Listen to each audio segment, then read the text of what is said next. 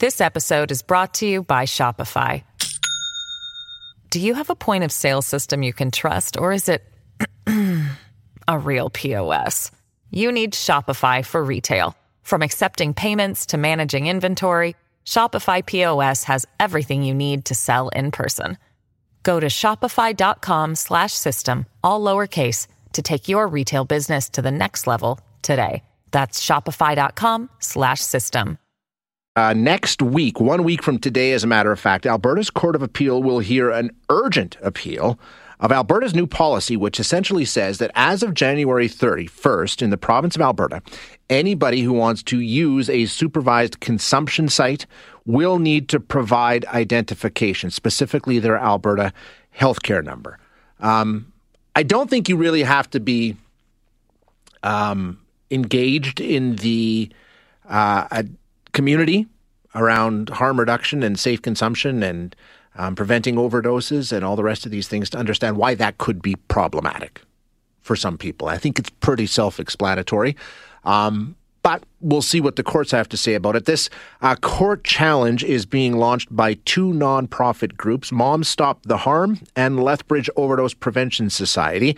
And Petra Schulz is one of the founding directors of Moms Stop the Harm, and she joins us now. Petra, thanks for joining us. Always nice to chat. Yeah, good morning, Shay. It's always good to talk to you.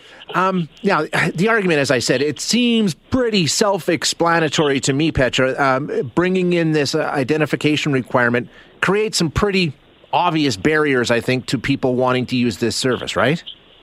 It, it, does exactly. The, the idea behind supervised consumption sites, which are, by the way, federally and not provincially regulated. They're provincially funded, but federally regulated.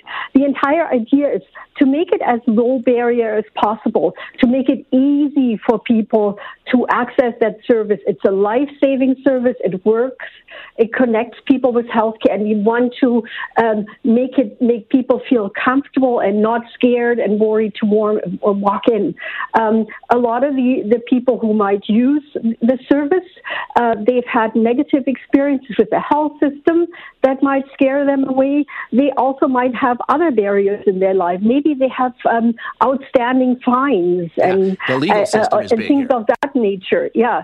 Uh, so uh, the most important thing is to keep people healthy and alive, and that should be our focus. If down the road, if for a specific reason there is a healthcare number required, uh, nobody is opposed to obtaining it at that point, but it should not be where we start. Petra, now the government in response has said the reason they want the number is because it would help move um, safe consumption site users to other services. And they also say we won't deny anybody if they can't or don't want to produce a number. Um, so the question I have then is, well, then why why bring this up? Why? Because people are going to hear, hey, you need ID, and they're not going to go. That, is exactly the point. And the thing is that, well, the government says we won't deny you service um, if uh, you don't have a number. And the, the, the judge in our first injunction hearing um, asked the, the lawyer for the province uh, what the Act says on that point. And the lawyer's answer was the Act is silent on that point, which means it's not in it. What the Act actually says is that while a healthcare number is applied for, um, the person will still get service. So if I come in today and say, "Oh, I lost all my IDs," people will say, "No problem, we'll get your healthcare yeah. number." Um, it doesn't say, "I will never need one," and and that is really the problem. And the issue is, even if you don't deny people service, people have had negative experiences. They don't take the chance. And every time you leave something up to interpretation, there can be misinterpretation from a staff person. Um, we know that there are systemic barriers that people uh, who are indigenous face or people of color face barriers. So, um, will the white kid coming in get different treatment from the indigenous one? Um, all those things happen when we leave things up to um, individual staff discretion. And uh, our point is, and the, the, interesting thing is, the judge agreed with us that there will be what, what is called irreparable. Yeah. This episode is brought to you by Shopify. Do you have a point of sale system you can trust, or is it a real POS? You need Shopify for retail. From accepting payments to managing inventory, Shopify POS has everything you need to sell in person. Go to shopify.com/system all lowercase to take your retail business to the next level today. That's shopify.com/system.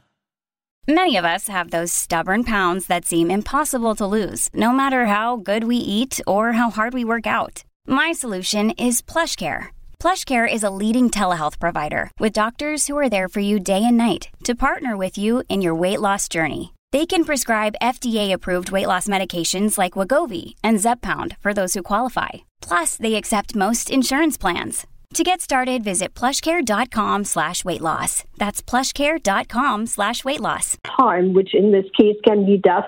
The judge agreed with us but thought that the province's right to regulate these services was more important than than the health and life of the people who use the services. And we think it needs to be the other way around. The life and well-being of people comes first. I, I, think most people would agree with you on that front. Uh, the question I have, and like you say, the the, the judge uh, who denied the injunction that you were seeking. Mm uh, mm-hmm. said, you know, this is going to cause irreparable harm to a number of people who use illicit substances now. Yeah. I recognize that. I understand that. But um, I'm wondering what the argument is because part of what the reasoning was to not give you the injunction was you can't just say, this is bad policy. There's bad policy all over the place, all over the world. That can't be enough to overturn policy. Um, governments make policy, so there needs to be a legal argument. What's the legal argument here, Petra, rather than just saying this is dumb? The legal argument is it's a human rights argument uh, that uh, uh, yes, sometimes government makes bad policy. Uh, you know, writing bad curriculum is bad policy, but it doesn't immediately kill anybody or it doesn't infringe on people's human rights immediately. Um, so the the point that um, it infringes on individuals' rights, but also that uh, this regulation, um, when the when the federal government revised the regulations for consumption services. Uh, they revised them in a way that allowed to, to bring these life saving services to people more readily.